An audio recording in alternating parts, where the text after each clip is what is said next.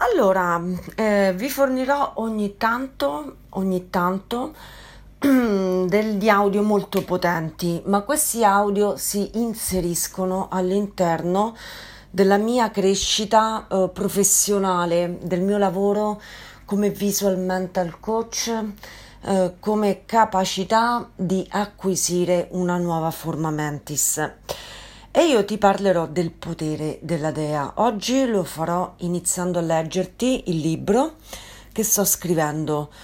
Sul potere della dea sono state dette un sacco di emerite cazzate, stronzate.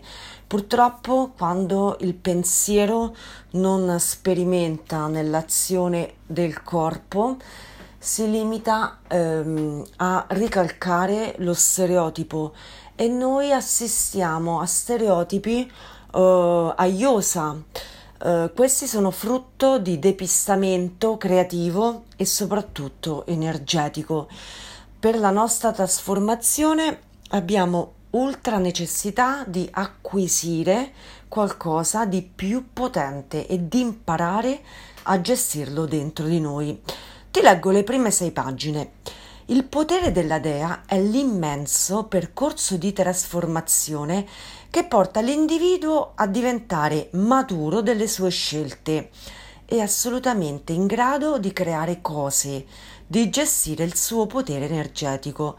Il potere della dea è anzitutto un potere femminile che appartiene anche al maschio, perché non esiste un reale potere che non sia femmina, in quanto creazione, in quanto consolidamento di ciò che governa e oltrepassa al tempo stesso le leggi della natura.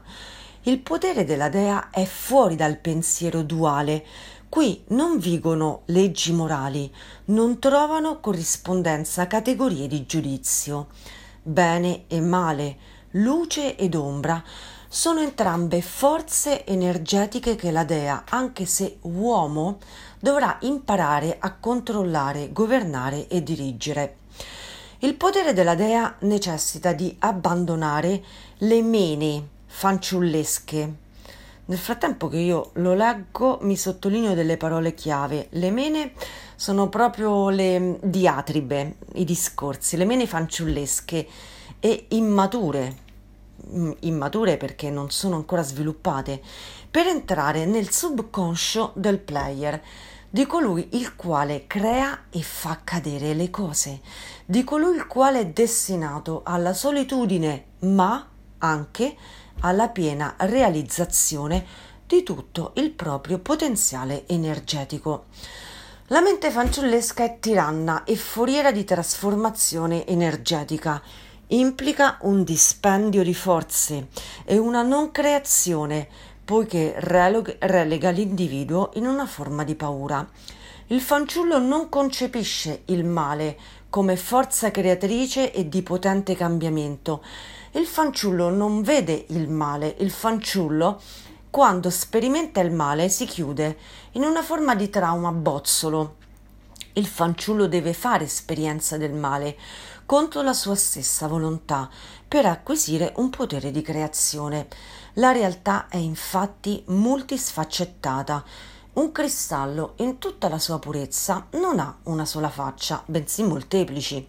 Il male è dunque necessario all'integrazione energetica dell'individuo, ma ha bisogno di una chiave di lettura e di un percorso per essere trasformato in un potere attivo fintanto che il male non è riconosciuto ma subito passivamente, nascosto, criticato, biasimato, giudicato, condannato, esso resta in una non zona molto pericolosa. Questa non zona è stata chiamata limbo. Questa non zona è la zona di paura, di non creazione. Nulla che entra nella bocca dell'uomo può portare morte, solo ciò che esce dal suo cuore.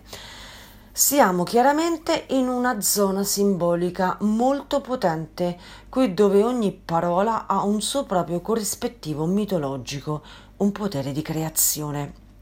Il male che entra nel fanciullo lo trasforma per sempre.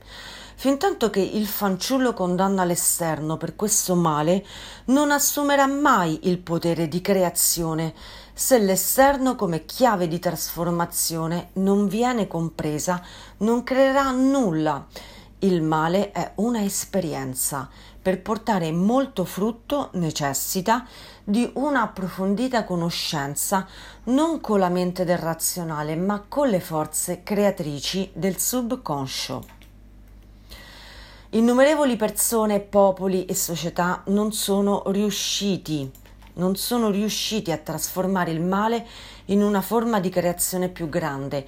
Innumerevoli individui hanno scelto di subire il male, lo hanno condannato apertamente, lo rivivono nella memoria senza crearne una chiave oltre oltre a una chiave mitologica, ragazzi. I pochi che lo hanno fatto, raccogliendo una sfida profondamente umana dell'individuo ed entrando in accesso della chiave energetica di trasformazione, hanno cambiato la storia per sempre. Nessuna persona può lasciare traccia di sé, creare qualcosa di forte, se non lascia le dimissioni del se tiranno, fanciullo, colui il quale ha subito o subisce costantemente il male. Il male deve trasformarsi in un processo attivo, è un potentissimo percorso alchemico. Al termine di questo percorso, che dura tutta la vita e non può manifestarsi compiutamente prima dei 50 anni di età dell'individuo, tutto cambia per sempre. Il percorso della Dea ti insegna proprio questo, a non giudicare male e bene, luce e tenebra. Devi apprendere le chiavi di trasformazione alchemica per creare cose, per diventare una dea, per avere accesso al tuo massimo potenziale energetico. La dea non è colei la quale fa sempre la cosa giusta, bensì la cosa più forte energeticamente. Fare questo significa anzitutto saper gestire in se stessi livelli e stati energetici, averne confidenza, sperimentarsi in più ambiti allo stesso tempo. La dea è colei la quale ha abbandonato la mentalità di ignoranza per acquisire la forma mentale di creazione. La forma mentale di creazione utilizza solo le forme energetiche senza biasimarsi, senza cadere in inutili diatribe, senza sensi di colpa. I sensi di colpa sono del fanciullo, di una mentalità che non darà mai accesso al potere di creazione. Se non ti autorizzi a compiere un atto scellerato, non sei una dea. Scellerato significa empio, ovvero contro la legge razionale, contro l'ordine costituito, contro tutto ciò che nasconde questo potere in te. Le parole hanno una lunghissima origine, le parole corrispondono a pensieri. Un pensiero è una forma mentale che tu stesso hai in te senza capire da dove sia arrivata. Il bambino crescendo acquisisce strumenti in modo passivo, ma è solo in tarda età, grazie ad un lavoro creativo che fa su se stesso, a trasformare tutto ciò. Le persone di maggior successo governano questo processo. Le persone di maggior successo utilizzano il capriccio e la ricompensa, amano ed odiano, uccidono e portano avanti il parto con consapevolezza e con autorizzazione. Noi non abbiamo potere perché non autorizziamo noi stessi. Non può bastare all'individuo esprimere coscientemente questo. L'individuo non può dire io autorizzo me stesso al processo di trasformazione per ottenerlo. Spesso le frasi, le parole non sono la chiave di accesso ad un cambiamento di mentalità. Il cambiamento nasce soltanto nell'azione. Devi fare esperienza concreta di tutto ciò e non difenderti.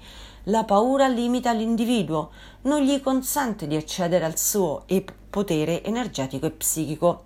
Quando non ti difendi più e inizi a comprendere nel, prof- nel, profondo che il male è anche altro, non solo un'esperienza di morte, bensì di rinnovamento di pensiero, di nuove capacità, accade qualcosa di nuovo.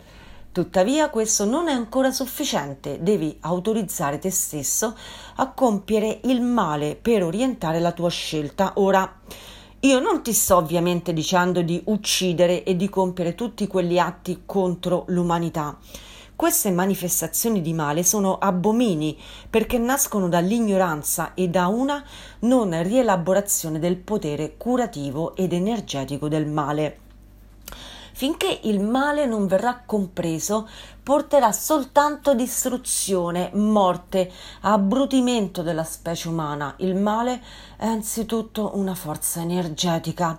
Quando entra nella vita di una persona, tutti ne fanno esperienza. Non devi difenderti. È naturale che l'essere vivente si difenda dal male, sempre si chiude, si autocondanna, si relega in una non vita. Chi fa esperienza di male si trova di colpo inserito in un bozzolo, impossibilitato dal comunicare i propri stati emozionali, emozionali con gli altri, senza esserne compreso. Il male crea questo, una deformazione degli stati emozionali, una impossibilità a gestire razionalmente qualcosa di più grande. Saper gestire il potere curativo del male è un percorso di consapevolezza e di trasformazione potente. L'individuo come una dea deve imparare ad essere capriccioso, fedigrafo, a non vivere solo nella condanna degli altri e di se stesso, ma a riportare pace in se stesso, con quella forma di fragilità umana che gli appartiene.